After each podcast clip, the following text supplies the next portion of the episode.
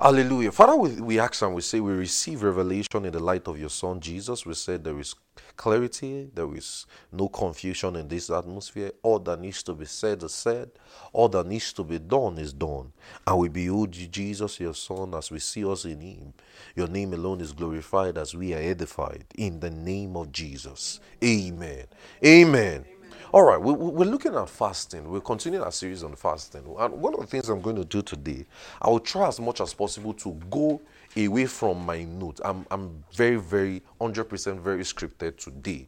But I'll try as much as possible to to flow with the Holy Ghost and just go and just and just um and just tell you what you will need to hear that will bless you in, in the course of in the course of this series and what would what will help you today? Praise god. So i will try. I, I, have my note here ready but i will try as much as possible not to 100% today follow all through my notes and just give room for the holy ghost in in the sense of what would have us say or what it will have us hear tonight. So we'll just trust god in that direction tonight. And so we say we are looking at fasting and wh- why am i steering us up in this direction why am I taking my time to teach fasting? I, I believe led, we are led of God by the Spirit of God. And in the coming days, we would, as a local church, uh, and you know, the, the, the, there's specific directions for a local church. You know, if you read if you read the book of Revelations, there was specific, there was letter to the church to the seven churches, right? Now, in the seven churches, there was different instruction. That's to let you know what goes on in church A is different from what goes on in church B. Are you getting what I'm saying? So if another church now is saying this next session is concert season, where they will just be singing and praising God, that's not the direction for us. Are you getting what I'm saying? Are you getting what I'm saying, guys? Are you getting what I say? If you read in the, in the letters, you say, say to these people, this, that, that, that. You read in Colossians, in, in, the letter of Corinth. It's different from what Paul wrote in, in Ephesus, right? It's different from what Paul wrote in Colossians because there were different churches and different flow of the Spirit. So for our local church, the supernatural church, what would the Lord have us to do in this season? The Lord wants to stir our hearts to fast, to wait upon Him, and to bear ourselves in this. So we would, we would learn to catch up in this season and give up certain things, give up food, give up entertainment, give up uh, uh, our phones, give up all of those things, and just minister to the Lord and wait on Him. So that, that's that's the very essence of this season. That's the very essence of this series. So why would I be teaching this at this at this period of the time or, or at this period? Is to open up a well in your heart and prepare you that the coming days are for fasting and prayer. Fasting and prayer. And like my pastor will say, when God wants to do anything on earth, he gets men praying. So we, we, we, believe that God wants to do things in our cities, in our ministry locations, even in Rochester, New York, as an entire city we, we, I know that there's something that the Lord wants to do, and He is going to get us to pray. No man, see, let me tell you, I've done a research many years ago when I was lazy, thinking there is an alternative. I did extensive research, thinking, is there an alternative to prayer? Is there a means or a shortcut to prayer? I told, I, I found out that every man that God has used on earth is a man of what? Of prayer.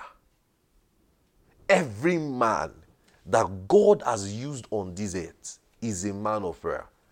So, guys, open up. Are you getting what I'm saying? Open up to, to this adventure that the Lord will have us do. I tell you, this is this. See, I tell you by the Spirit of God, this is what God wants us to do this season as we proceed into 2023 to fast and pray. Are you hearing what I'm saying? See, this is why we don't see, guys, we don't follow social media, we don't follow Vogues. I don't. I can't even do it. Just imagine I'm teaching what's trending now. You know, what's even trending now, right now? World Cup. Just imagine my the, the, the, my sermon today now is World Cup. How Saudi Arabia beat Argentina today, and I couldn't sleep. You know, just imagine that's the essence of my sermon today. Now, that's not that's what is going on in the world, right? But that's not what is going on in the body of Christ. That's not what is going on in God's heart. Are you getting what I'm saying? So we are not going to follow the vote. Now, what's going on now in the world? Thanksgiving. Everybody is in that holiday, happy holiday season. Black Friday, happy holidays, you know. Everybody's already there's already that atmosphere of carnality all around. Just relax, you know. Let's eat turkey. Let's just while away our time. We're going to do those things, but you know, we'll be sensitive in that period. You know, turkey, we can use turkey to share the gospel. Ah, you get what I'm saying? We can use the, the fact that there is a thanksgiving to preach to people. So we are going to be smart. See, that things are going on this way in the world doesn't mean that's what is on God's heart. Are you getting what I'm saying? It doesn't mean that's on God, that, that's what is on God's heart. We must find out and bury ourselves in the place of prayer to find out what exactly is on God's heart. And I tell you, what is on God's heart for us as a local church in this season is wide harvest by the Spirit of God, wild demonstrations of power by the Spirit of God, planting of more local churches by the Spirit of God, and open doors by the Spirit of God. So, we're going to catch in on this in fasting and prayer. Are you getting what I'm saying? The Lord wants a wild harvest. Wild harvest will mean a massive, you know, wild harvest will mean an harvest where we are praying that God, you know, I told you something some years ago, some of you know, that we need to get to a point where we get to a stage in ministry where we are praying that God give us a direction on how to undo this. Are you getting what I'm saying? That this is beyond us right now. Lord, now show us what to do. So this is the season. And the Lord wants to invade campuses, high schools. He wants us to preach. He wants us to preach. You did high school here? We're going to go to your high school to preach. So we, we, we, we would, would so we, we, we trust God. We're going to trust God for things like that. So, so why are we studying this? So we, we said fasting, right? And we said the subject of fasting should be should be well discussed in the Bible. And it's it's it's it must be something that we give that we must put approach to. And I explained to us last week. I said that in anaginosko we, we we need to that when he says when Jesus asked the, uh, the Pharisees and the Sadducees, and have you not read? That word is from the Greek word anaginosko in the Greek, and it implies that a continual to keep reading, and that is you pay attention to details.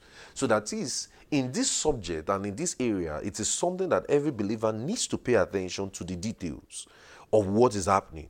So, we said that every so there's a reason the there's so now let me just uh, okay so let's let's just let's just begin somewhere i'm trying to like i said i'm trying to just make today a much of an explanatory stuff and so that we can just move from there. So now, the reason why a preacher would teach that fasting is no longer regulant in for the believer is because they did not pay attention to details. Why would a preacher tell you don't fast, don't pray? Why? That's because he has not paid attention to details. He has not paid attention to Genesis to Malachi. He has not paid attention to what Jesus said in Matthew, Mark, Luke, and John. He has not prayed. So, so the reason why even a Christian will ask such questions such as fasting, should the believer fast or is fasting still is fasting still relevant in the in today is because they have not been taught properly from the scriptures. Let's go to Matthew 28, verse 18 to 20. Matthew 28. And we'll catch in on it, right? Right? Mm, we, are supernatural people, so we, we, we know how to we know how to flow with the word and with the Holy Ghost. Are you getting what I'm saying? We know how to yield to the Holy Ghost. Say, I know how to yield to the Holy Ghost. You're not saying like you mean it. You're not saying like you mean it. I know how to yield to the Holy Ghost. And it's, it's more important. A believer must learn how to yield to the Holy Ghost. So Matthew 28, verse 18 to 20 is, and Jesus came and spake unto them, saying, All power is given unto me in heaven and in earth. In verse 19 now says, Go ye therefore and teach all nations, baptizing them in the name of the Father, and of the Son, and of the Holy Ghost, teaching them to observe all things whatsoever I have commanded you. And lo, I am with you always, even unto the end of the world. Amen. So this clearly explains to us that, and the word teach in verse 19, when it says, Go in therefore teach all nations, from the Greek word matitheu, M A T H E T E U O, M A T H E T E U O, M A T H E, mat, E T U O. It implies to make disciples. So when it says, Go ye therefore and teach all nations, the word teach there is the Greek word matitheo, and it implies to make disciples. And he thought how he thought using the same word. Let's see where that word is gotten from in Matthew 13, verse 52. Matthew 13, verse 52. Matthew 13, verse 52. Look at what look at what it says in Matthew 13, verse 52. It says, And then said he unto them, Therefore every scribe which is instructed unto the kingdom of heaven, is like unto a man that is an household, which bringeth forth out of his treasure things new and old. So he says, therefore, so he said unto them, therefore, every tribe which is instructed, he used the word instructed. Luke also used that word in Acts 14, verse 21. Acts 14, verse 21. I expect us to open our Bibles really fast for this period. Acts 14, verse 21. Acts 14, verse 21. And it says, And when they had preached the gospel to the city, and they thought many, he used the word they thought many. They returned again to Lystra and Iconium and Antioch. They, they said they thought many. So the word matitheo implies to make someone or people students. To make someone or people students via teaching. So you don't make someone students via joking around, you make somebody a student via teaching. One of my emphasis in these days, and, and I'm going to emphasize so much on it, is that I feel like we still don't know how to make disciples yet. I feel like we just uh, we just go around, we just want to teach, we just want to teach. See, if you are if all you are doing with your disciple is just teaching, you can't grow, you can't they can't grow. There is a difference between teaching and training. All you need to do with your disciples is to train them. Like I do with you, I trained you. How many of you know that's what I do with you? I don't just teach you, I instruct you and I train you.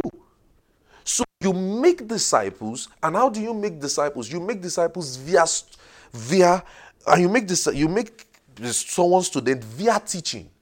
Now, do you know in let's take it to a proper school setting right now.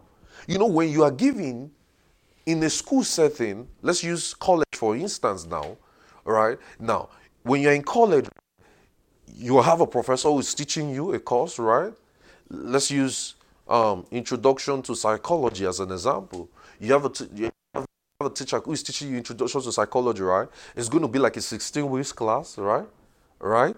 All right. Now, the 16 weeks class, there's going to be quizzes, right? There's going to be exam. There's going to be thirst, right? There's going to be um, classroom work, right? There's even sometimes there's even projects, guys, right? Now, why is all of that happening within 16 weeks? It is to make you accustomed to the class. But do you know what you do? And it's a mistake that you are making is that all you are just doing is just teaching. That's wrong. You can't grow anybody like that.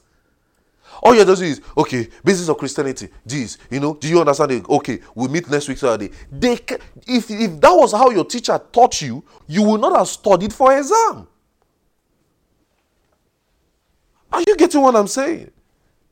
If, if that is how your teacher taught you, there is no activity with your disciples, there is no um, giving them an assignment, there is no transcribe this message. There is no listening to this message. There is no what did you learn in service today. There is no um there you know there is no activity. There is no follow me let's go and pray. There is no I teach you pray and I practice it with you. Are you getting what I'm saying? There has to be an activity. So, matituo implies to make someone or people student via teaching. It is a process of enrolling someone in a school. So, remember, I taught you last week, and I said that in studying the scriptures, we look at historical backgrounds, right? I don't know if you remember that. We look at historical background. So, matituo now in the historical background is that you enroll someone as a student. That is, you are accepted into a college. They'll tell you, congratulations, you've been given an admission, right? Now, do you know that when they tell you, congratulations, you've been given an admission, you still have to file FAFSA, you still have to do your financial aid? The journey just began. There is first year, right? There's second year, there's third year, there's fourth year. You fail a class, you retake it again. Are you seeing it? So that's to let you know. Now, process that and see how you are taking your disciples now. Do you see that you are making some mistakes? There is first year, there's second year, there's third year, there's fourth year. You fail a class, you take it again. You have exams, you have quizzes, you have projects, you have things that keep you busy. So, if we're not doing that to somebody, can we say a disciple? No. So, if somebody is not enrolled in your school, is that your disciple? Are you, are you what I'm saying? So, if somebody is not in your local church, is that your disciple? No. You don't have a disciple if your disciple is not here. The proof of your discipleship is that your disciple is in church. I'll say that again. The proof of your discipleship is that your disciples is with church, is doing what you are doing, is learning from the teacher you are learning from, is growing watching you. So now, if you want to tell your disciples, you take notes, you study the word, and they don't even see you do it. They've not seen you in church taking notes. They've not seen you in church pray. They've not seen you in church flow with the Holy Ghost. They've not seen you in church doing all of those things. Do you expect that your disciple is going to know it by just what you do uh, by like that? No. It is a process of being enrolled in the school. I'm still being discipled by my pastor. There's virtually no message. You won't hear the name my pastor there. There's virtually no because I'm still I'm still being discipled. I go for meetings. Why do you think I, I I'm not around certain times? I go for meetings because I'm still a student. There are certain meetings I can't miss in a year. Why? I'm a student. I'm learning. I paid the sacrifice, traveled down. Why? I'm a student. I'm still learning. I'm a disciple also. So I'm, as I'm being discipled, you are being discipled too. Does, is it making sense? So, matitude is a process of enrolling someone in a school to learn.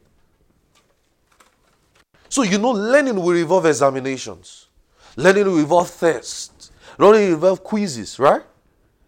You're going to do things that you don't want to do. You're going to be challenged. Study group reports, spiritual growth reports, uh, prayer chain. When you are enrolling in school, you don't like exams. I mean, how many of you like exams, no, I mean, how many of you like exams, me, I don't. I don't, I don't. I just wanted to be teaching us. You know, there's this meme that, that flies all around on social media. They say, it is trust issues that our teacher have. That if they don't have trust issues, can't they just trust us by just teaching us and letting us go? Why did they have to? Examination is trust issues. Why did they have to test us or give us exam to make us to check if we really know what we are doing? Are you getting what I'm saying? So it's a process of enrolling someone in a school to learn. I'm sure this is helping your discipleship, right? Right? Uh-huh. So it involves activity. It's not just teach it, teach it, teach it, teach it, teach it. Ah, ah. There has to be an activity. You teach, you don't give the person assignment. You teach, you are not, there's nothing the person is following up to do. You teach, there's nothing the person is doing. The person is just okay, no message, no no spiritual go report, nothing. The person does not follow you to church. That's not a disciple. That's just I don't even know the name to give you. That's just a fetus. You know, is there is there is there is there something more more uh more lower than fetus in the, you know it starts from fetus now before it grows to a baby. Huh? Aaron, you want to say something? Embryo. Okay, so that person is still an embryo. Ah, Joe. that person is still an embryo. Embryo. you know, I'm a Nigerian. No? You are from Zion, but me, I'm still a Nigerian in Zion. so embryo, right? Ah, okay, cool. I'm learning. See, I just learned. So somebody is going to listen to this and say, "Ah, pastor can speak. At least I learned English." you know, when I was when I was in primary school, elementary school, I collected best student in French, and I was not good in French. I mean, we don't speak French, and the people you know, like the people that used to go to school together were jealous. Ah, the mothers now started telling their son, like language that they don't speak in their house, language that the father does not know, the mother does not know. He collected the message. What are you people doing in your class? And because of the jealousy and envy, they took their children away from the school. they took them into high school immediately. and that was the only prize I collected in primary school. But it was a glory. it was a glory for me. All right, praise God. So it was derived from another. So now, matitio is derived from another Greek word, matites. Uh, mat and E T E S. Mat, M A T H E T E S. Matites. It implies a student or one who is learning a student or one who is learning. A student or one who is learning. A student or one who is learning. That is a disciple. So, when it says, now look at that same Matthew 28, verse 19. So, when it says, Go ye therefore and teach all nations, baptizing them. So, when it says teach all nations, what is the meaning of teach all nations now? Make them students, right? make disciples, right? So can we say that is God's plan for the earth? Can we say that? That God's plan is that we'll make disciples, we make people students of God's word. Right? So they are learning what they are students who are now learning. Just like some of you are in school, you're taking your master's degree, you're still some of you are planning to push further for PhD, some of you will still do certification by the power of God's Spirit, amen. Some of you will still go to medical school and uh, and post medical school, you know. Amen. You know, things like that. So you are learning, right? So now, so when he says, Go ye therefore, teach all nations, baptizing them in the name of the Father and of the Son and of the Holy Spirit. Look at in verse 20. Now says, teaching them. The word teaching them from the Greek word didasko. D I O. D I D A S K O. D I D A S K O. Didasco. And it implies to expound, to explain, to expound, to explain. So that shows are you the one who teaches your, your are you the one who teaches your professor in class? You're not answering my question. Are you the one who teaches your, your, your professor in class? Uh-huh. So if there is if there is you teaching the professor in class, something is wrong. Right? Uh-huh. So who should do the teaching? The professor, right? So who should do the teaching to the disciples? The who? The discipler. So didasko means to expound, to explain, to expound, to explain. Look at Mark 16, verse 15 to 18. Mark 16, verse 15 to 18. It says, And he said unto them, Go into the world and preach the gospel to every creature. He that believeth and is baptized shall be saved, but he that believeth not shall be damned. And this sign shall follow them that believe in my name. They shall cast out devils, they shall speak with new tongues, they shall take up serpents, and if they drink any deadly thing, it shall not hurt them, and they shall lay hands on the sick, and they shall recover. Look at Luke 24, verse 44 to 48. Luke 24, verse 44 to 48. Luke 24, verse 44 to 48. And he said unto them, These are the words which I spoke unto you while I was yet with you, that all things must be fulfilled which were written in the law of Moses and in the prophets and in the Psalms concerning me. And he opened their understanding that they might understand the scriptures in verse 46. And he said unto them, Thus it is written, and thus be of Christ to suffer and rise from the dead the third day. In verse 47, and repentance and remission of sins should be preached in this name among all nations, beginning at Jerusalem. And ye are witnesses of these things. So by putting these three accounts together, that is Matthew, Mark, Luke, or Matthew, Mark, and Luke, it is evidence that the fact, the first fact about the faith of our Lord and Savior Jesus Christ is that it is believed. So the first fact about the faith of our Lord Jesus Christ is that you must believe. So having believed the gospel, the believer is to learn of and practice the gospel. So having believed the gospel, the believer is to learn of and practice the gospel. Having believed the gospel, the believer is to learn of and practice the gospel.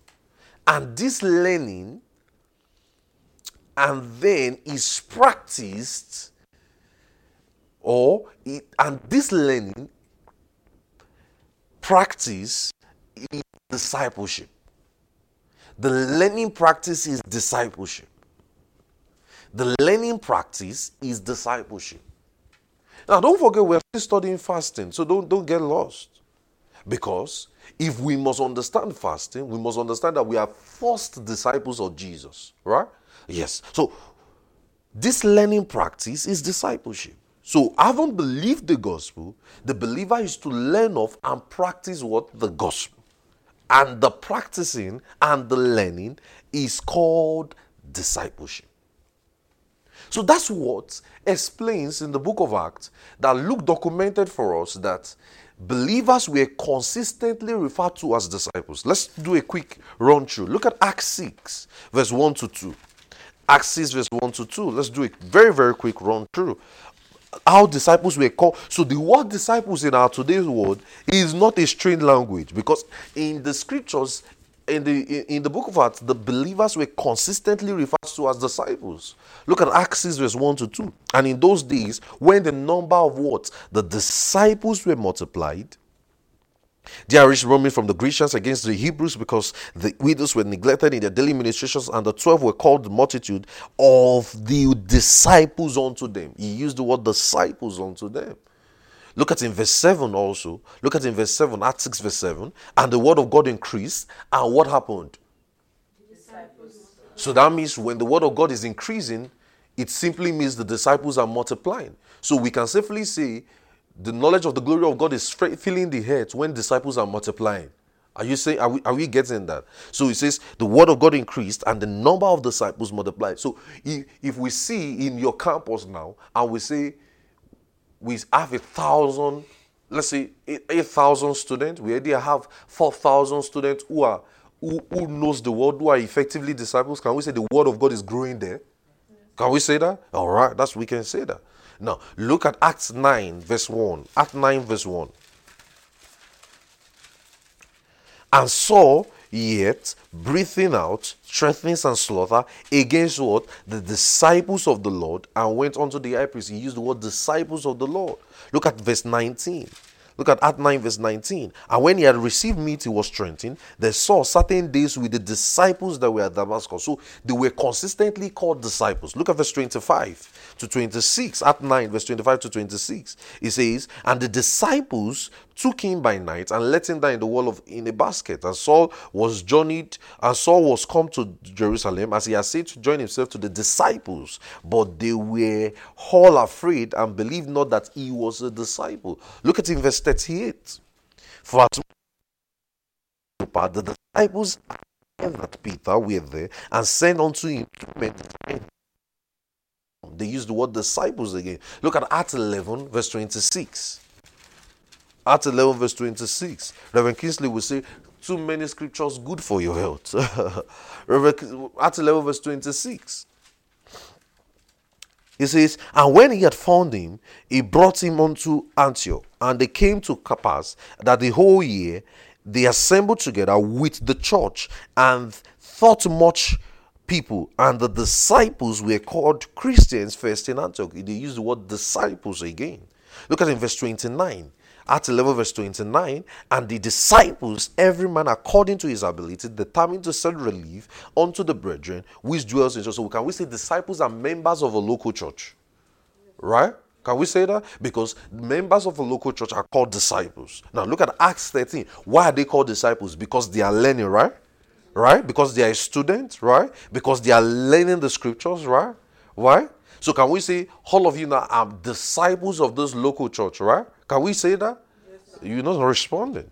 Yes. All right, good. Look at Acts 13, verse 52. And now, why you why could you be called disciples? Because there is teaching going on, not because you are dancing. not because you are you are doing gymnastic, but because there is teaching going on. Are you getting what I'm saying? Does it make sense? All right. Now look at in Act 13, verse 52. Act 13, verse 52. The disciples were filled with joy and what? The Holy Ghost. The disciples were filled with joy and the Holy Ghost. So we can say the church members, everybody was filled with joy and what? The Holy Ghost. Look at Act 14, verse 20. Act 14, verse 20. Howbeit, as the disciples stood round about him, he rose up came into the city, and the next day departed with Barnabas and to Derbe. So he says, as the disciples stood round about. So let's look at Act 14, Act 14 verse 22 confirming souls of the disciples, exhorting them to continue in the faith, that we must enter through tribulations and enter to the kingdom of God. It says, confirming the souls of the disciples. Look at verse 28 and there abode a long time with what? The disciples. Too many scriptures, what? Good for your head. Look at Acts 15, verse 10. Acts 15, verse 10. So you are so that you are well sure of what disciples are. Now, so disciples are people that we see, right? Guys, right? So that shows we can't say somebody is your disciples if the church is not seeing the person. Does it make sense? We can't say that because the church has to see your disciples. We have to know what you are doing. How do we know? So, the, is the person learning from us? Is the person feeding from us? Is the person eating our food? Drinking our water? Are you getting what I'm saying? That is a disciple of a local church. That is a disciple of a person. I can safely say, I'm a disciple of my pastor. Why? Everything I teach you is from my pastor. Does it make sense? That is it. So, at 15, verse 10. Now, therefore, why you thank God, you put a yoke on the neck of the disciples. He used disciples there again. Look at Acts. Uh, where do you see that 15 verse 10, right? Now let's go to Acts 18 verse 23. Acts 18 verse 23. Acts 18 verse 23. And after he has sent some there, he departed and went over to the country of Galatia and Phrygia in order to, in order, strengthening what? Strengthening all the disciples. So he journeyed, he traveled around, just like we're doing right now, traveling all around to strengthen all our disciples in our local churches, to strengthen them, to make sure they are well built up. Look at in verse 27 again of Act 18, verse 27. And when he was disposed to pass into Achaia, the brethren wrote, exalting what? The disciples. So exalting means teaching the disciples or preaching to receive him. Look at Act 19, verse 1. Act 19, verse 1. It came to pass that while Apollos was in Corinth, Paul, having passed through the upper coast, came to Ephesus and finding what? Certain disciples. So they must be seen, they must be known. They must be in the local church. Are you getting what I'm saying? They must not be kept at home on your teaching meeting. They must be in the local church. So, as you are inviting people, as you are teaching people, as you are growing people in the Lord, the core aspect of discipleship is that they are in the local church. They are in the local church. Look at uh at 19 verse 9. But when divers were ardent and believed not, but spoke evil of that way before the multitude, he departed from them, separated the disciples, disputing daily in the school of one third. So what Paul did here is that he separated the disciples and taught them in the school of Tyrannus. Look at that 19 verse 30. We are looking through the book of Acts we are still studying fasting. and when Paul would have entered into the people, the disciples suffered him not. So are you seeing that? Disciples are people who are really learning. So they won't call anybody disciples if they are not learning, if they are not growing, if they are not, if they are not being a student.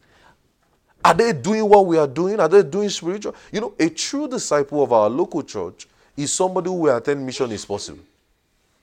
Are you getting what I'm saying? That's a true disciple. A true disciple of our local church is somebody who will submit spiritual goal reports. So until your disciples start submitting spiritual goal reports, they are not a true disciple yet. Because that is the culture of our local church. Do they submit spiritual goal report? Are they accountable to the leadership? Are they teaching the gospel? Are they winning souls? Are they in the prayer chains? They are not doing all of that. They are not a disciple. They are just an, I, I can call them an embryo. So you have work to do. Tell your neighbor, say, You have work to do. You have work to do. So, a disciple, a true disciple of our local church, because, like I said to you, every local church has what the Lord has called them to do as a focus of what they're called to do. So we can have members and we can have disciples. So a member is somebody who will sit down and attend our Sunday service and just listen and just be blessed and go. But the person is not effectively trained. The person is not accountable.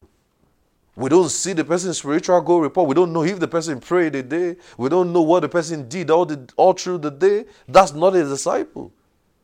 A disciple is learning, is growing. I remember I was in Nigeria a couple of weeks ago and I, I, I saw the way um, some, some Muslims were being trained.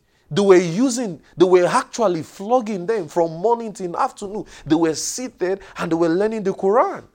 And I was wondering, wow, these men are going to grow up and you're going to teach them that Jesus is Lord with all this torture? Then I thought to myself, this is this is going to be a stronghold. Imagine they are using cane to flog them.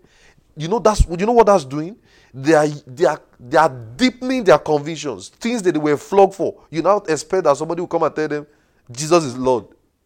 I don't know if you get what I'm saying. At a young age, they're still about 12, 13, with, with the way I can approximate it. 12, 13, 14. They sat down. Some of them and we're teaching them, teaching them, teaching them, teaching them. I went for money. I came back in the afternoon. I still met them. Cane was on the table. You know what they call cane? They, they flogged them, you know. I mean, I don't think a random American may understand cane. Did they understand cane? Oh, they whip them. So whip was so whip was on the was on the table, and they flogged them. So do you expect that that person now, you come and tell the person and say, Jesus is Lord. That's a stronghold already.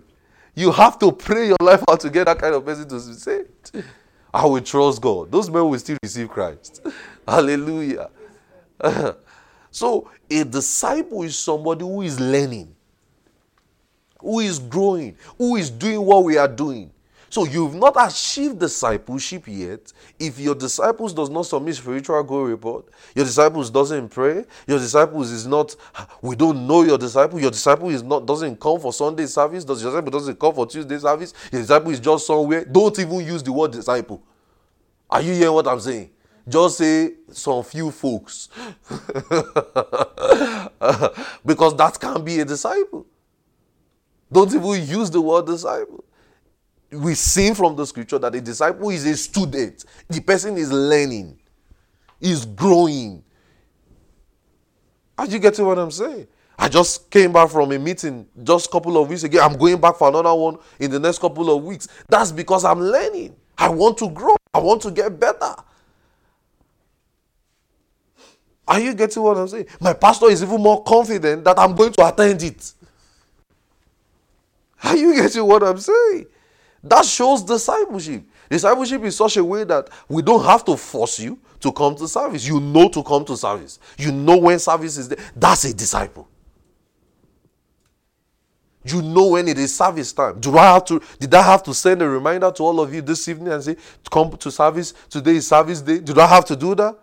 Do I have to? So if you still have to do that to somebody, the person hasn't gotten in tune with what you are doing, that's not a disciple. Are you getting what I'm saying now? So you see, we have work to do. So we need to start defining these things before we get things mixed up. Are you getting what I'm saying? We need to start defining these things properly. Because I noticed that many of us are getting these things mixed up. We just decide no, they are not. They are just few, they are just embryo. So let's be using embryo for them. So you say my embryo or my em eh, how, how does it joy? Joy, you're my English student. You have always you have always been my English student. Okay, Erina is my new English student. So you have English student one is concerning sister concerning Joy. My English student two now, English teacher two is Erin. Now, so it's embryo, right?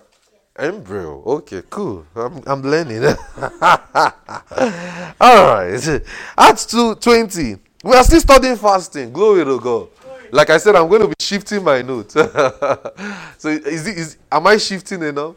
Glory to God. All right, look at Acts 20, verse 7. The first, and it came upon the first day of the week when disciples came together to break bread. So you see, he says disciples came together. Can we say all of us now come together, right? So now, if, if, if there's somebody that did not come together right now, is that a disciple? Guys, is that a disciple? That's a what? That's a what? In Sister Henry's language, that's a what? All right. so, upon the first day of the week, the disciples came together to break bread. Paul preached to them, departed on the morrow, and continued his speech. So, uh, for our local church now, we'll call them embryo until we find a proper name. Does this make sense? and we still don't yet know the name to give them. But for our local church, for now, till we get uh, prospective. The reason why I don't want to use the word prospective is because prospective is like you're giving them hope too much. I don't want you to hope. Let us see. so when you see that they have started at least coming to church, they have started getting we start say prospective. Does that make sense? But somebody is not even somebody has not started half of what our training. Ah, it can't be prospective. Does that make sense? It can't be. It can't be.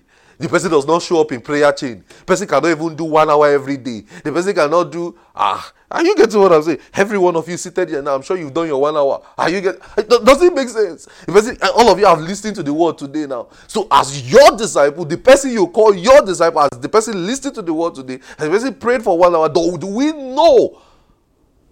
Do all of us can we account and see the person and say, ah, oh, this person is doing it? If not, is a what? Cool.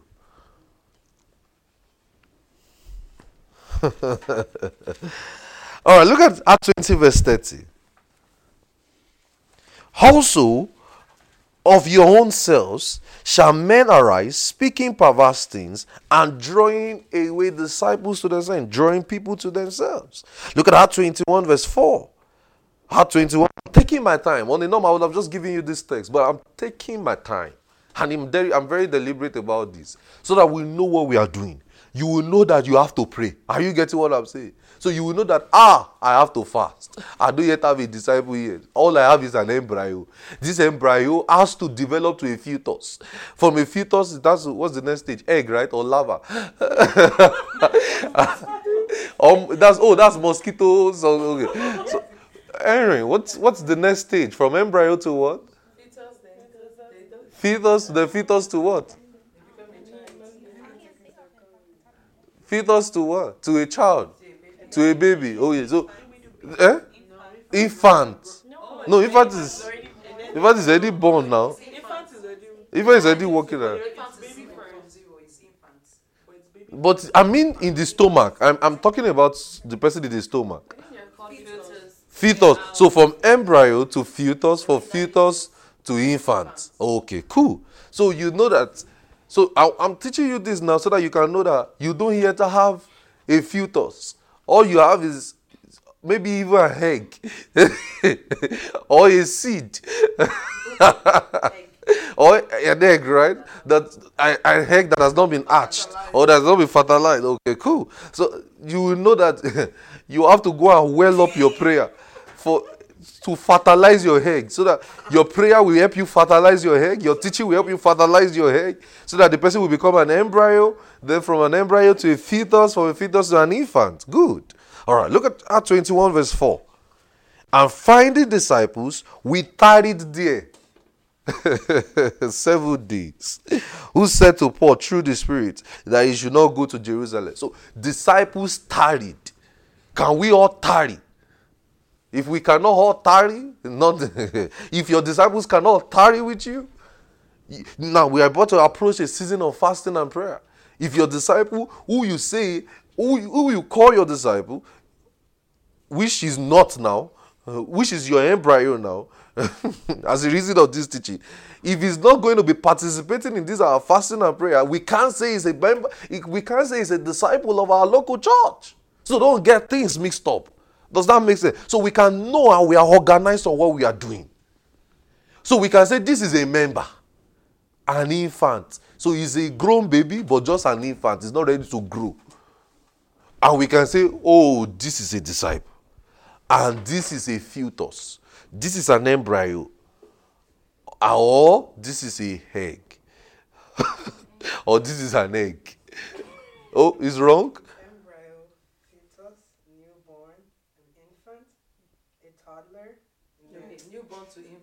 Okay, so so let's go back again. So we're wrong that time, right?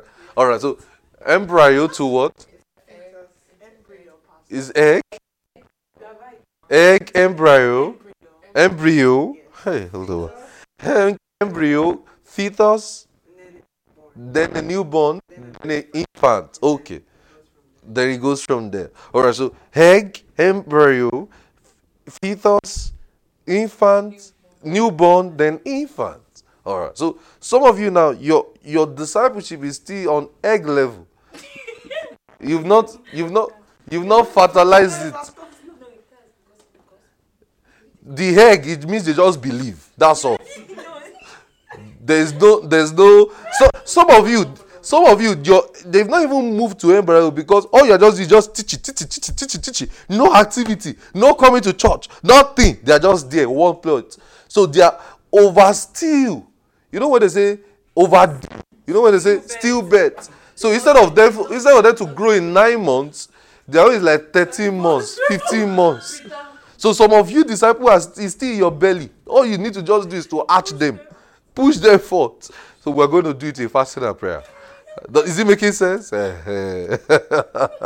think this teaching is making is, flowing, right? It's flowing. All right. Remember, we said historical facts, and we have used the historical fact last week now to explain that Matthew and Matthew is somebody who is school. So, can we say now this our local church is our Bible school? Can we say that? So, are they? Is your embryo enrolled here already?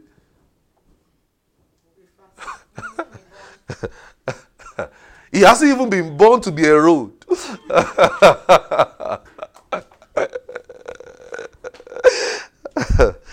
All right. Look at 20, look at verse 16. 21 verse 16. And there went also certain disciples of Caesarea and brought with them Mnason of Cyprus and old disciples. So we can say, uh-uh, this, you know, you know, presently now in our church right now, we have old disciples. How many of you know? I'm not going to give you details, but we have old disciples who are not in this church now, but we can say, ah, an old disciple of our local church. If you know what I'm talking about. With whom we should lodge. So if they come now, we can say we can lodge them. With whom we should lodge. Ah, ah, our old disciple. But that type of person that we have to go through retraining. Are you getting what I'm saying? we have to re re, wash the person's face. We bath the person. Oh yeah, it's like your body have been so dirty for a while. Come, let's bath you with only water. Just joking. Uh, all right, look at verse forty-one. Uh, no, not forty-one. Look at verse. Look at Acts two. Let's now go back to Acts two now.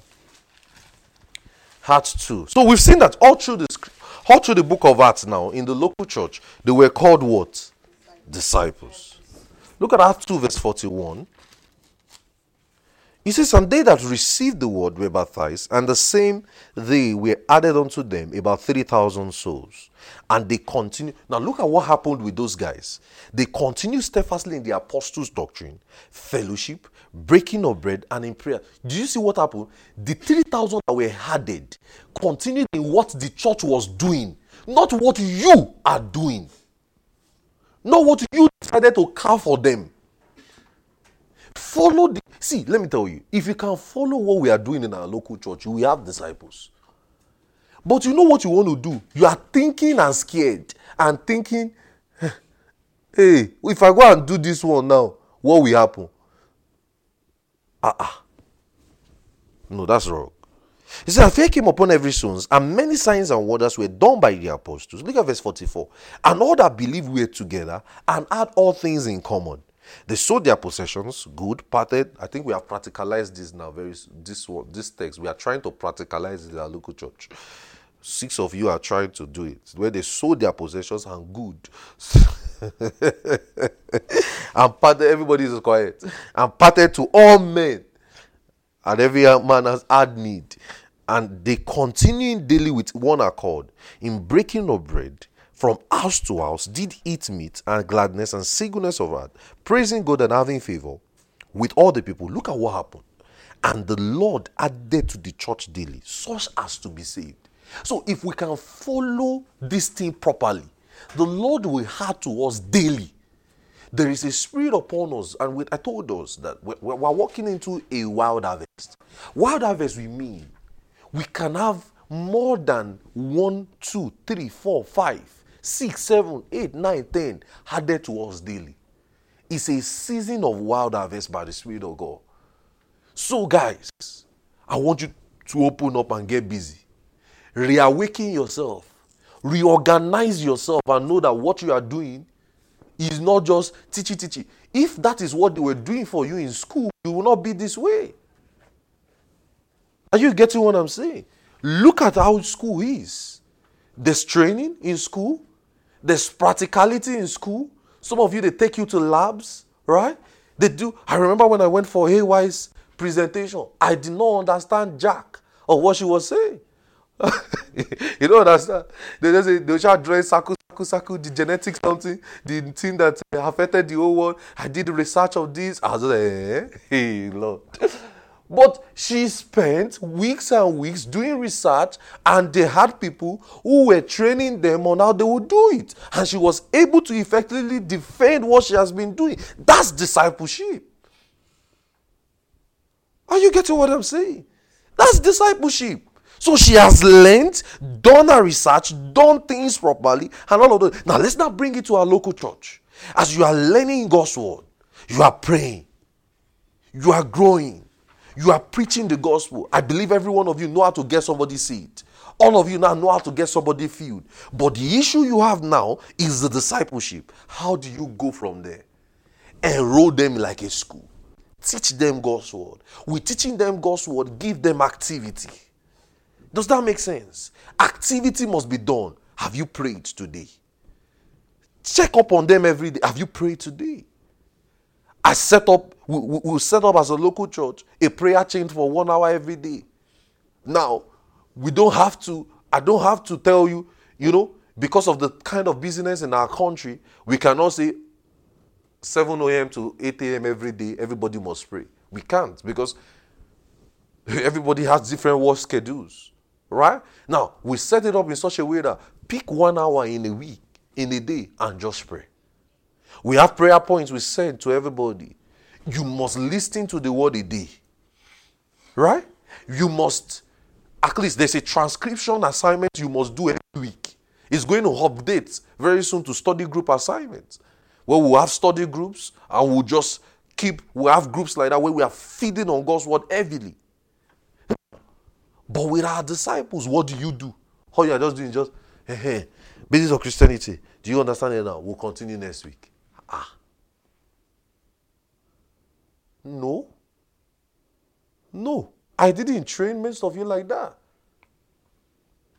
There was serious activity. I didn't give you people breathing space. Many of you were some of sometimes I wonder how some of you graduated with the kind of intensity. Every day was church. Every day was something. There must be something. You know, that life now that I built on you people earlier stage is what is helping you now. How many of you know what? How many of you know what is helping you now? There was practically no rest. Every Saturday from morning till night we are together. Sunday from morning till night we are also together. Monday evening we are back again. Tuesday we are back again. Wednesday the whole church is back. When Thursday there's something to do. Friday there's a prayer meeting, and after the prayer meeting there's another prayer meeting. I remember that. After the normal prayer meeting there's another prayer meeting.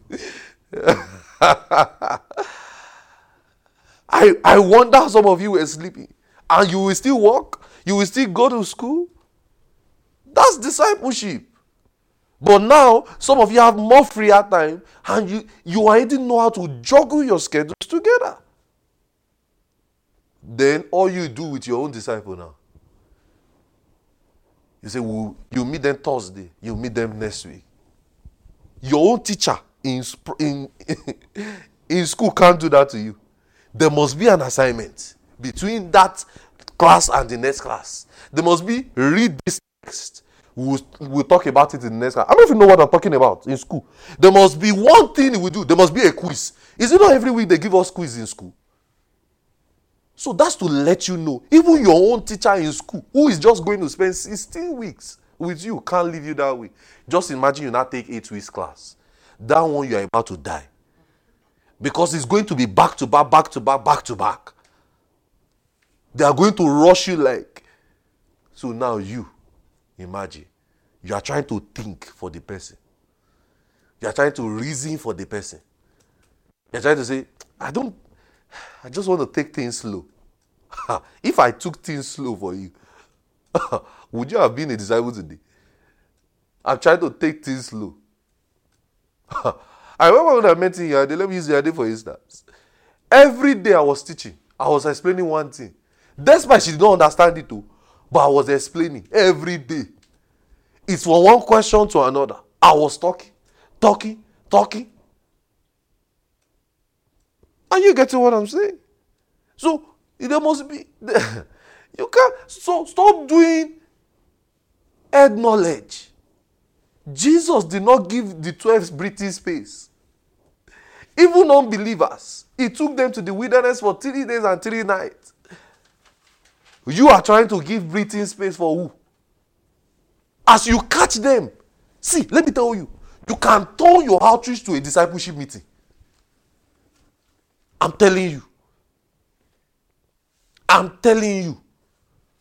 As you catch them and teach and teach and teach like this, you will set up a date immediately and tell them, let's continue what we just started.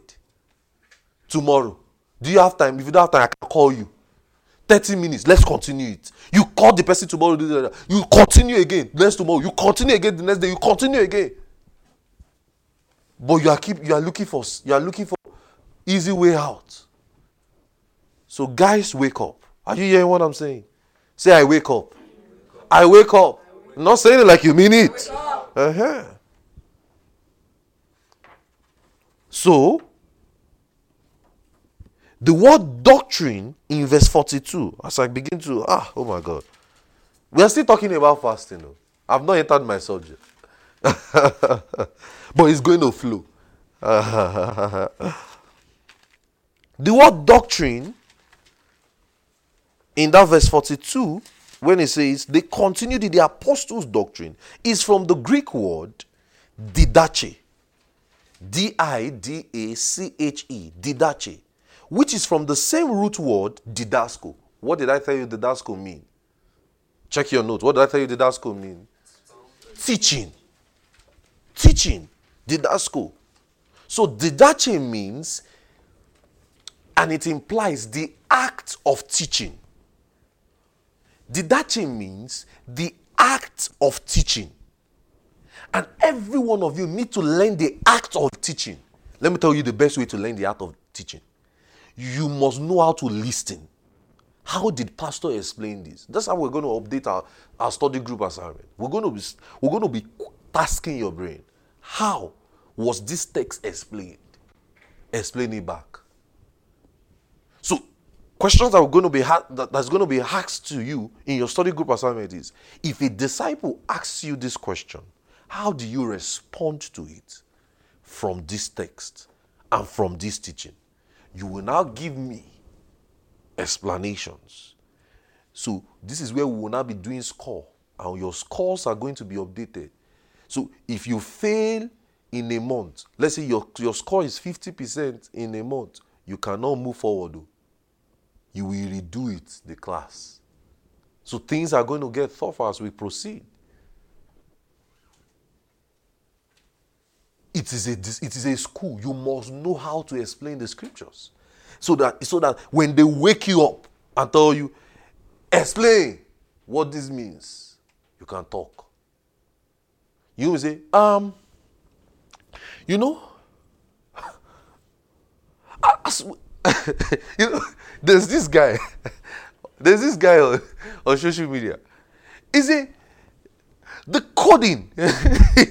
He said so he did not know how to explain he said so this is how oh, uh, the coding. Uh, uh, the, uh,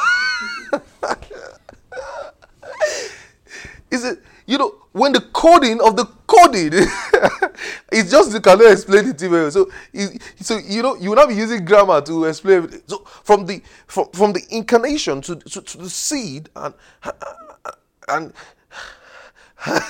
and and we see that the hermeneutic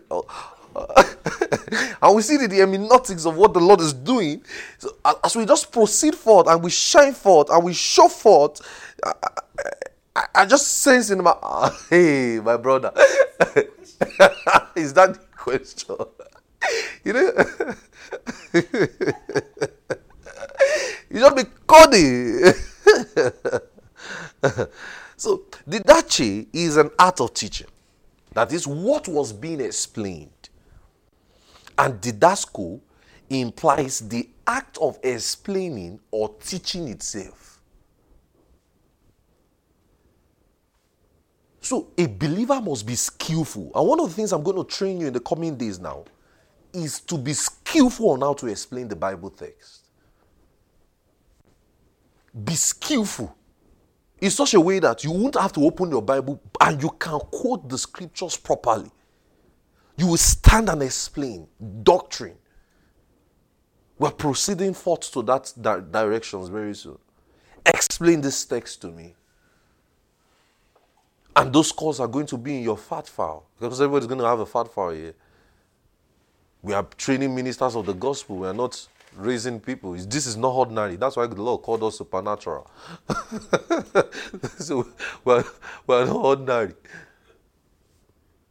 We're raising ministers of the gospel here. So we, we, are going to train you on, that, on those things. How, how do you explain this text? So it will not just be a church where only the pastor knows the word. But every member must know the word. Does it make sense? Mm. So didasko, the art of teaching itself. Didache, the so we say didache is the art of teaching, and didasko is explaining or teaching itself. So this explains that the apostle, in obedience to Jesus' instruction in Matthew 28, verse 18 to 20, consistently taught believers from the scriptures. They taught believers from the scriptures. They taught believers from the scriptures.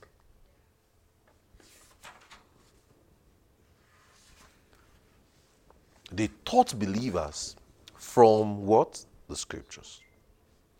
So the scriptures also now teaches us the practice of fasting. So if Jesus and the apostles taught from the scriptures, they had a didache, a didasko to train believers. We must also do the same in our today's day. So, why would people say there's no more fasting? Why would believers even think you should not fast? Why? they have not been taught properly from where? The scriptures.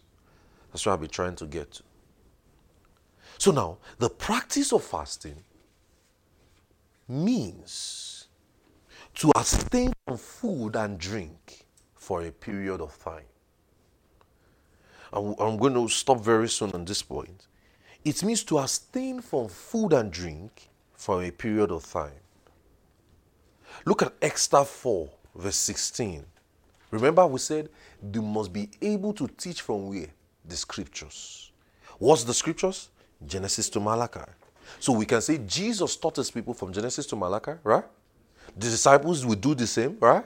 Right? And we too must what? Do the same. Esther.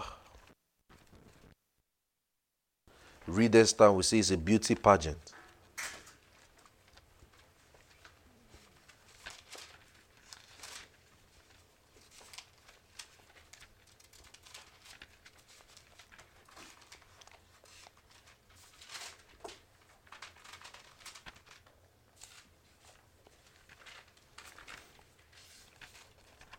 Are we there?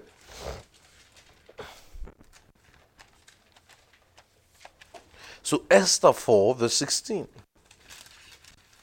So we said the practice of fasting means to abstain from food and drink for what? A period of time. Esther 4, verse 16. I believe you need to listen to this message again, right? I, I mean, if you, I mean, if you believe so, I think you need to. Look at what it says. It says, Go gather together all the Jews. Esther 4, verse 16.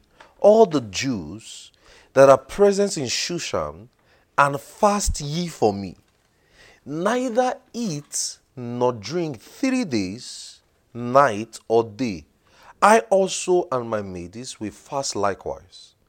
And so will I go unto, go in unto the king, which is according to the law. And if I perish, I perish. So we said, if you read here now, she said, Go and gather all that are present in Jerusalem to fast for me. She now says, Neither eat nor drink. So in fasting, we don't eat or drink.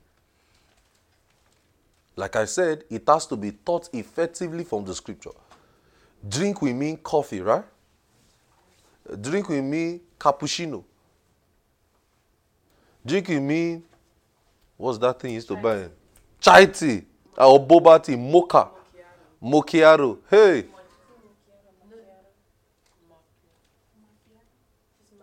My English teacher, teach me. Mochi what? Macchiato. Oh, my Lord, oh my God. Where they say that one?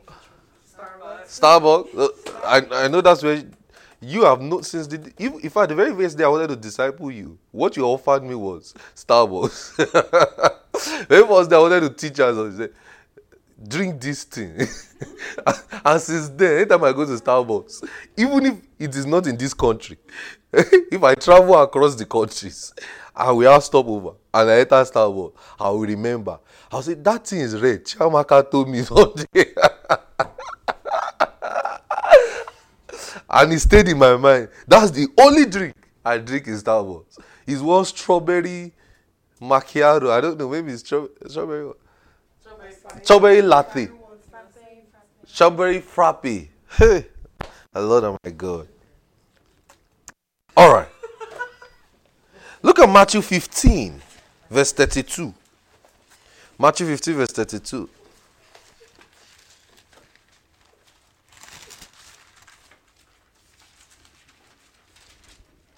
Matthew 15, verse 32. Are we there? He says, Then Jesus called his disciples and said, I have compassion on the multitude because they continue with me now three days and have nothing to eat. And I will not send them away fasting, lest they faint in the way. After Jesus has taught his disciples, he took them to the wilderness and taught them for three days. He said, Ah, I cannot send them away fainting because, you know, they sat down, heard the word, and probably they were taking notes for three days. And you, you are leaving your own disciple or your embryo for one week. Jesus did not even leave unbelievers. You don't understand? He has not died, they are unbelievers. Three days. Fasting. So you end the war. Waking up, you end the. Waking After they end the war, they still go and say crucify him. Second Samuel 12. Let's go back again. We'll be, we'll be going up and down like that. I like I like the up and down movement. Second Samuel 12. Quickly, quickly, quickly. Are you there? Who is there? Second Samuel 12, verse 16 to 18. Second Samuel 12, verse 16 to 18. Are you there? Is everybody there? All right, cool. My English teacher is not there.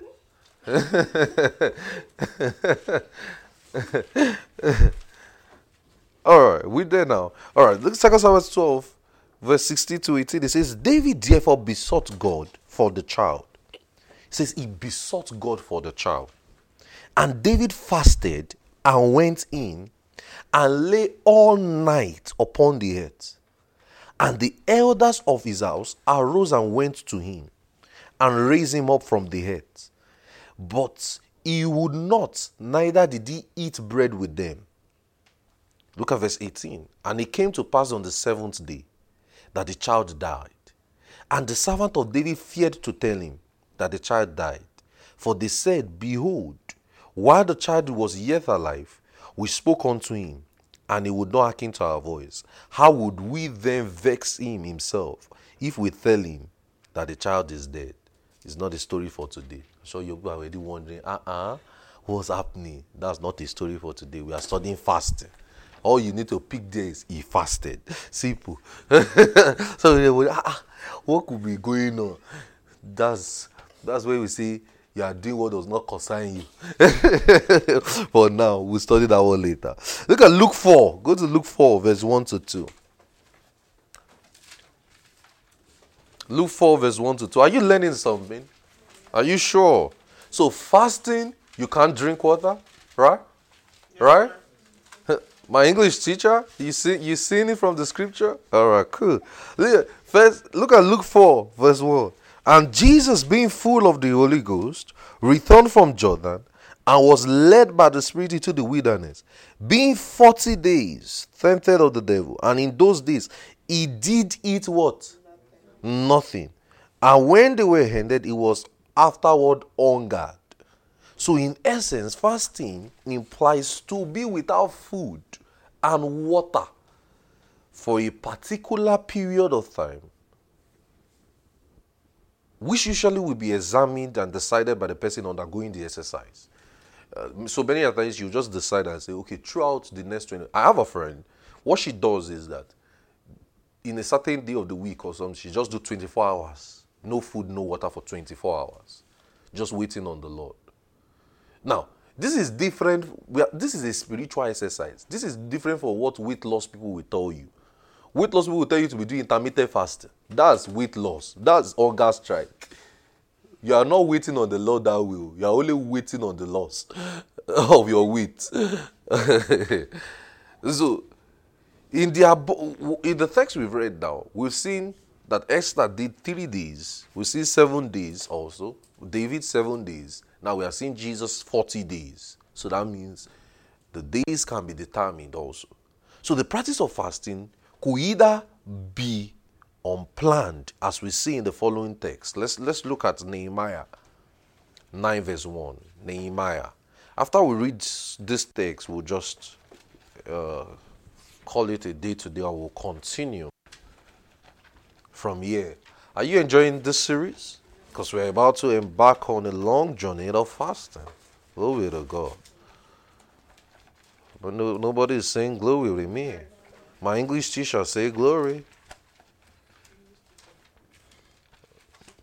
My English teacher say glory. I said glory. All right. Uh, Nehemiah, are we there? Nehemiah 9, verse 1.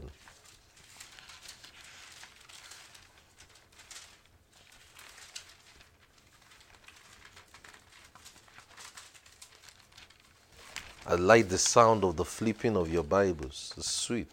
I'd like to hear it.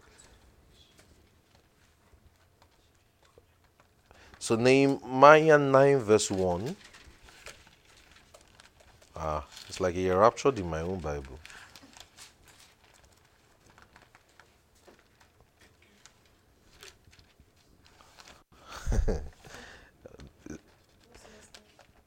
eh? I should what? You said I should do what? I should have. Good.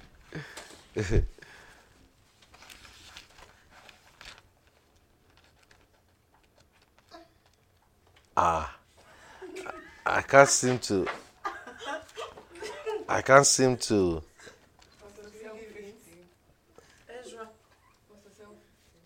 Eh? Hmm. Wow. When I'm not. All right, we got it. Cool. It only happens once in a year. All right, Nehemiah 9, verse 1. Now, in the 20th, 20 and 4th day of the month, the children of Israel were assembled with fasting and with sackcloths. I'm not saying that when we start fasting now, you got you got be wearing rags to walk. Oh. I say, ah, guys, we are fasting. we are waiting on the Lord. This this mission has to be possible. no. Is it uh, fasting with sackcloth and the head upon them? Look at uh, Esther 4 verse 3. Let's go. We, we have a lot of th- we have quite some text to open and my time is running. Let's to do something else today. I want to maximize my time very well. Look at Esther 4. Thank you, Lord. Esther 4, verse 3.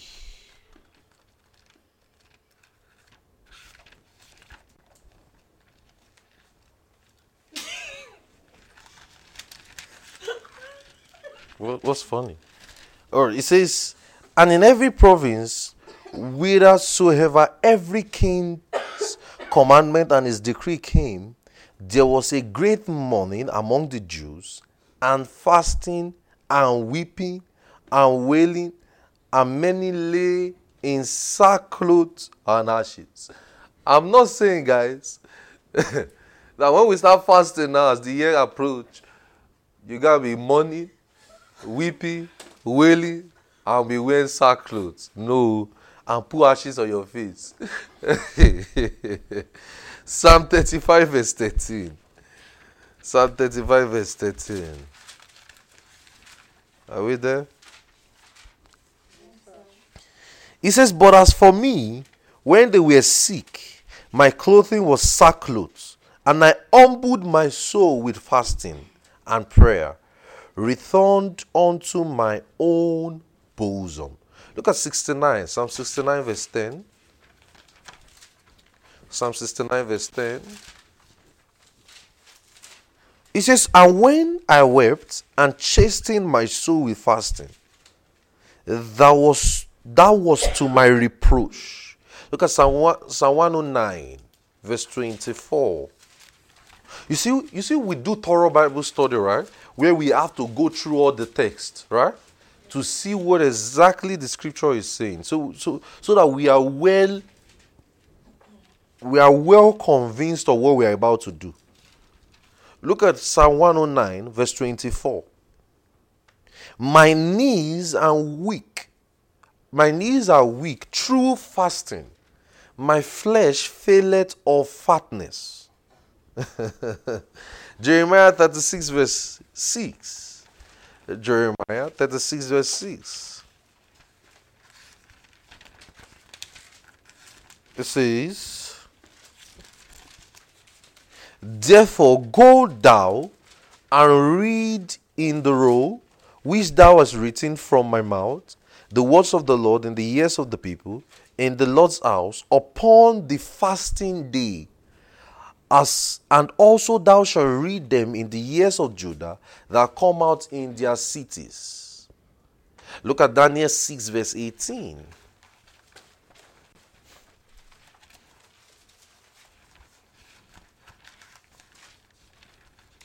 Daniel 6, verse 18.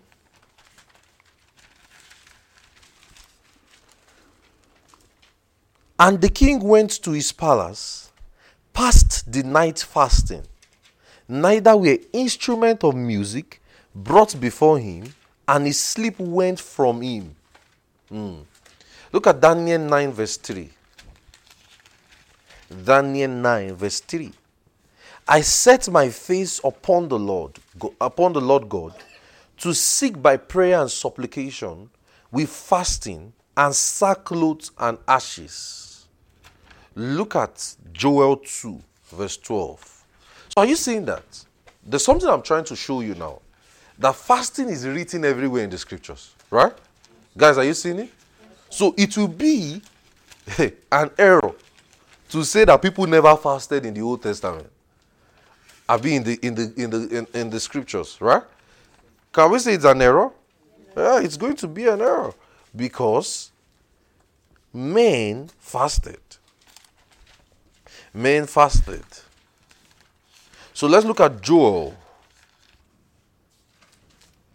Joel 2, verse 20. Joel 2, verse 12. So eh, there was fasting everywhere in the scriptures. Look at Joel 2, verse 2. Therefore, also now, saith the Lord, turn ye to me with all your hearts and with fasting. So, are you, are you guys seeing it? We've read several scriptures now, and we've seen that there was a consistency with men just waiting upon the Lord. And how did they do it? They did it in fasting, in their sackcloths, in their ashes, in all those things. Now, those sackcloths and all those things, we'll look at those things later. Many times it's just their custom and their traditions in those places. But with us today, we don't have to be wearing sackcloths and all of those things. No. Weeping and mourning. So, in most cases, as below, certain things or activities may keep off food for us. Look at Matthew 15. Look at Matthew 15, verse 32 again. We, we were there before. So, certain activities may keep us off food. Now, in Matthew 15, now, they were not necessarily trying to fast. It was just because Jesus was teaching them God's word. Look at it, that 15. He said, Jesus called the disciples and said to them, I have, comp- I have compassion on the multitude because they continue with me for three days and have nothing to eat. So that means, he says, I will not send them away fasting. Now, that will simply mean that the activity took their time. Jesus was teaching for that long and they could do it. Are you seeing it now? It's not necessarily that they wanted to fast. Are you getting what I'm saying now? Now look at also in Mark 8. So there are certain activities that we can do that can keep us off fasting, and these things have to be really explained. Look at Mark 8, verse 1 to 3. It was more explained here again. And in those days, the multitude being great, having nothing to eat, Jesus called his disciples unto him and said unto them, I have compassion on the multitude, because they've been with me three days and have nothing to eat. And if I send them away fasting to their house, they will faint on the way, by the way, for divers of them came from far. Are you seeing it now? Then he now did the miracle of the multiplying of bread and fishes and all of those things. So the reason they did not eat was because they were listening to Jesus' teaching from the Holy Scripture. So in this instance now, we can't say it was pre-planned. I get what I'm saying. But with without an iota of doubt, from from the numerous texts we've read in the scriptures, the subject of fasting is a vital practice. Is a vital practice in the Christian faith.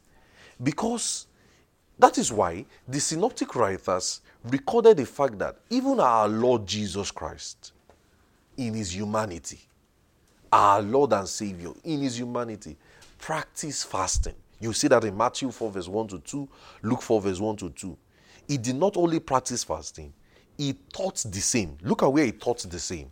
Jesus also taught the same. Look at Matthew 6, verse 16 to 17. Matthew 6, verse 16 to 17.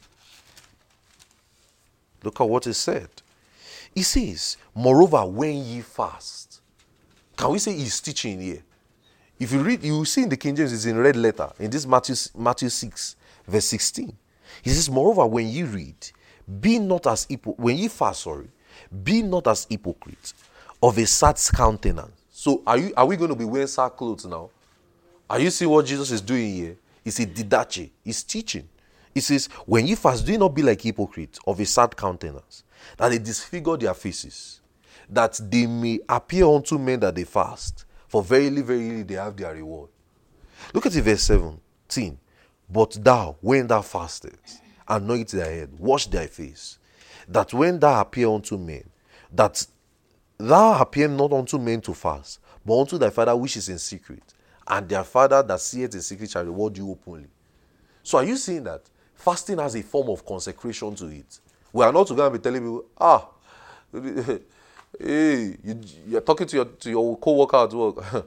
ah, hey, he's pastor.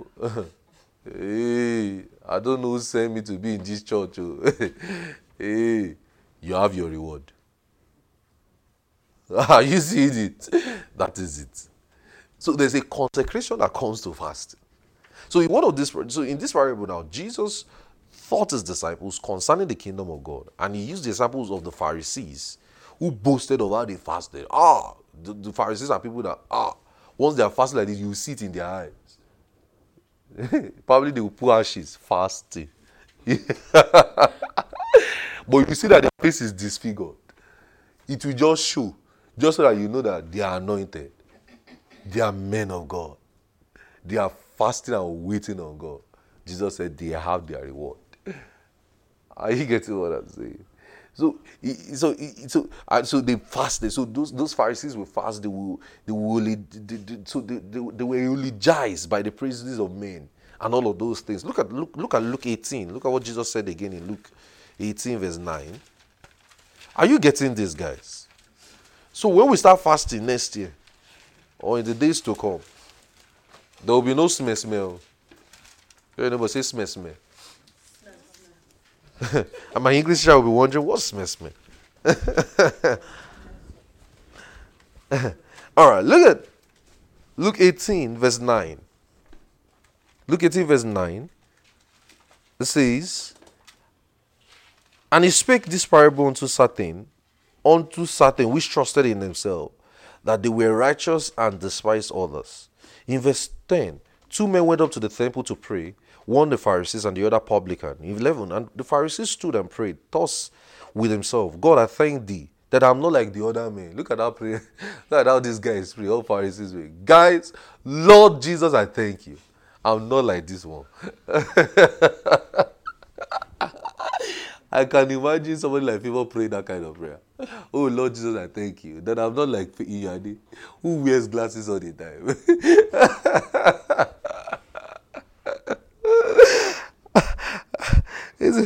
I'm not like he says, I like that I'm not like as other men, as extortioners, unjust, adulterers, or even the publican.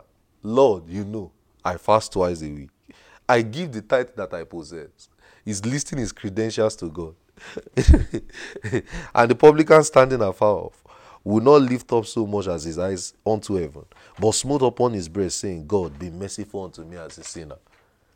I tell you, this man went down to his house justified, rather than the other. For everyone that exalted himself shall be abased, and everyone that humbled himself shall be exalted. And when they brought unto him the infants, that he would touch them, and when the disciples saw it, they rebuked him. All right, I've read past where I wanted to read. Now, so you see that this implies that the audience understood perfectly when he says, when you fast, because the Pharisees already had the custom of showing off. Are you seeing it? The Pharisees already have that thing of, you can't try me two times a week, and we might go. you know, so uh, so that's basically. So I'll just round up this way. Look at look at look at Paul. So I'll just round up here and we'll pick it up from from here as as we proceed in this series. Look at Acts nine. There's so many texts to still show you. We, we not we, we're just. I just feel like I just I just crashed to the surface of this series. Uh, now, look at Act 9, uh, verse 9 to 12. Act 9, verse 9 to 12. Look at what happened here. It says, And Herod said, John I have beheaded, but who is this of whom I heard such things? And he desired to see him. And, his, and the apostles, when they had returned, told him all that was done. And they took him and went aside privately into the desert place belonging to the city called Bethsaida. And the people, when they knew it, followed him, and he received them and spake unto them. Oh, sorry, I'm reading Luke 9. Sorry, sorry, sorry, sorry, sorry. I'm so sorry. Luke, I was reading Luke 9. Yeah, it's at 9, and I want us to read. At 9, verse 9 to 12. Ah, what? Ooh. All right. Now look at look at um Paul, Saul of Tarsus. Now, this is his conversion. This man just got born again. And interestingly, he knew what to do from the scripture. I can call this an initiative. He just knew what to do. He just got born again. He just received the life of Christ. And the next thing he did, look at what it says in verse 9. He was without, he was three days without sight neither eat nor drink. Can we call that fasting? Can we call that fasting? For what we read in Esther 4, right? Yeah. It says, and there was a certain disciples, Ananias, and said to the Lord in a vision, and said, Here I am, and all of those things. And he received the sight and all. So, the very first thing this guy did upon receiving the gospel was to fast. Why would he even do it? He has read the scriptures. He knew that if God would do anything, would just fast. He knew to wait upon the Lord.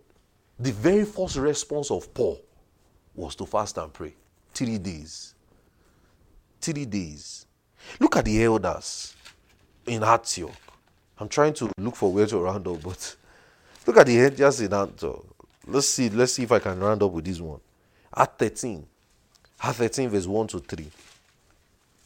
Now, there was they were in the church that was in Antioch, certain prophets and teachers, as Barnabas, Simeon, that was Niger, that was called Niger, Lucius of Cyrene, Manaen, and I was brought up with Herod and Tetrarch and Saul, and the minister to the Lord, and fasted.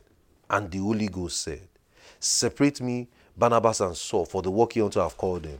And when they had fasted, they prayed and laid hands on them and sent them away. Guys, look at something. Look at me, guys. See what happened here. Focus. Before the Holy Ghost said, what did they do? What did they do? They fasted and prayed. After the Holy Ghost spoke, what did they do again? See, I will end this place. It seems as though many a times when we hear God, we just round off.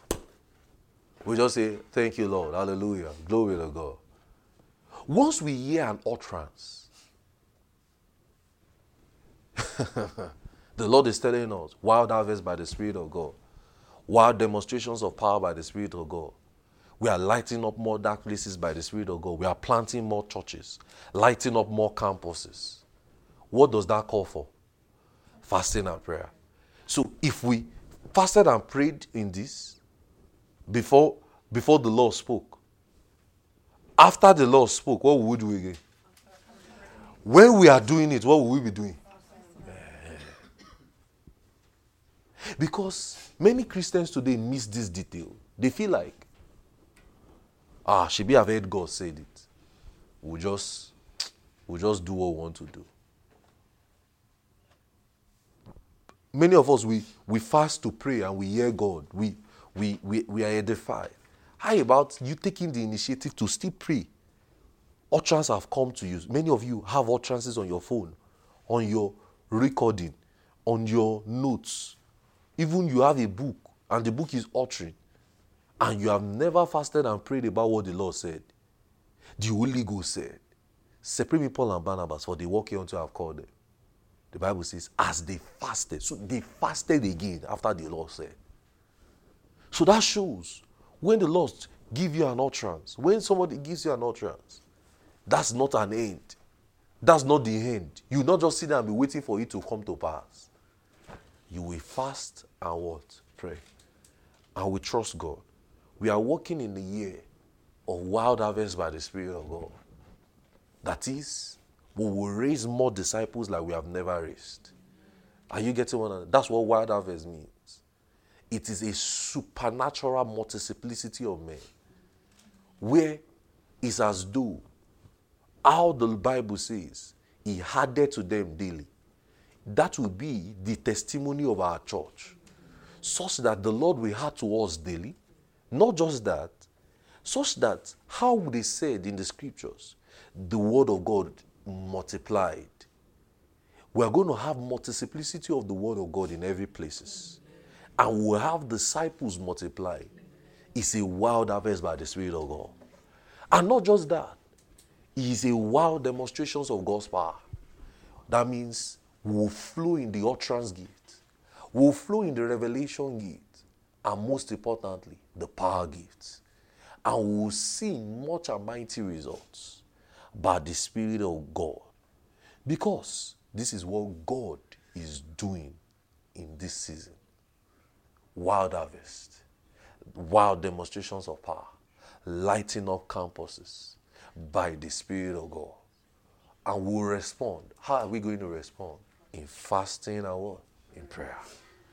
Let's just pray about that this evening. Lift your voice and where you are seated, just pray. Just just pray. Lift your voice and let's let's just let's stir up our hearts. Stir up your heart in these directions and we'll trust God for more. We'll, we'll, we'll trust God for more. We know how to disciple, right? Hallelujah. We know how to disciple, right? We know that we have to get better with our discipleship. It's not a force. When you are preaching to people, you are not forcing anyone. When you are discipling people, you are not forcing anyone. Learn to trust the supernatural hand of God in what you are doing. See, a lot of you use logic too much on this thing. This is a work of the Holy Ghost. I'll say it again. Ministry is a work of the Holy Ghost. Ministry is a work of the Holy Ghost. Ministry is a work of the Holy Ghost. Stop using your logic. Stop calculating. Stop saying, yeah, I, am scared. I don't want them to learn this. I don't want them to learn this. I don't want them to learn that. Where did you get that devilish mindset from? Stop saying, I don't want them to come to church. Oh, because it's a three hours prayer. Why? Why? I went to a prayer meeting and it changed my life enti- entirely. I still tell you people the story till tomorrow. So why are you sure that a three hours prayer cannot change the life of your disciple? Stop thinking carnally. Say because it's a three hours prayer, I can't bring them to church. Because it's an Holy Ghost meeting, I can't bring them to church. Paul saw Jesus, fell down, and he wrote half of the New Testament. How about your disciple falling down and standing up to be stable in an Holy Ghost meeting? You are trying to calculate. You are trying to be you are trying to be logical. Hands was laid on me by the Spirit of God, and I started doing ministry. Mommy Rhoda did you just laid hands on me, and I started doing ministry. And I knew that I would preach. I was talking to her in January. She said, it's not possible that I will lay hands on you and you will not do ministry. I like that confidence. So I knew there's an unction on me that when I lay hands to, today on people, they will do ministry because the person who first laid hands on me, that was what is working on our life. And that's what is working in my pastor's life too.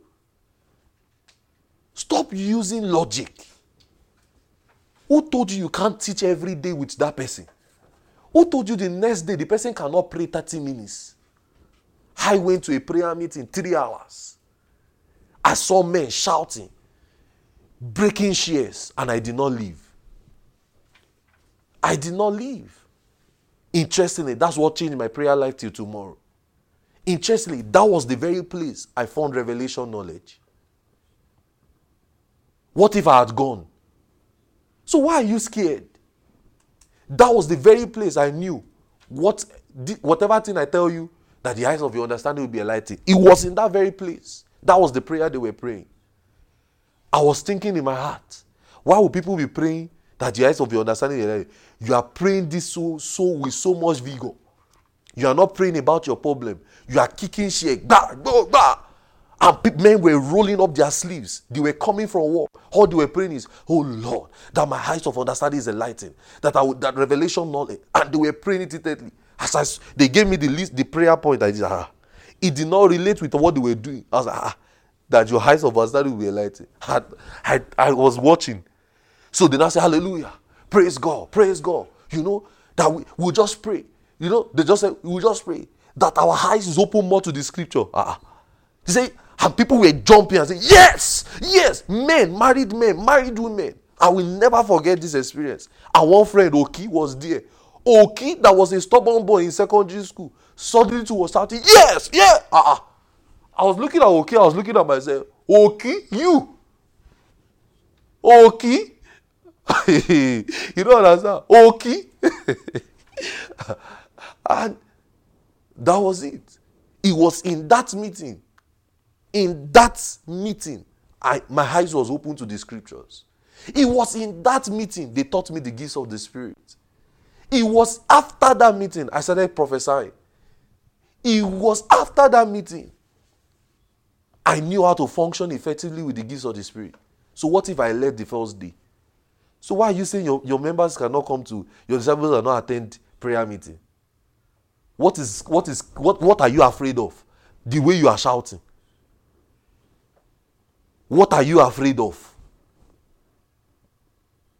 It is a supernatural work. It's not a work of logic.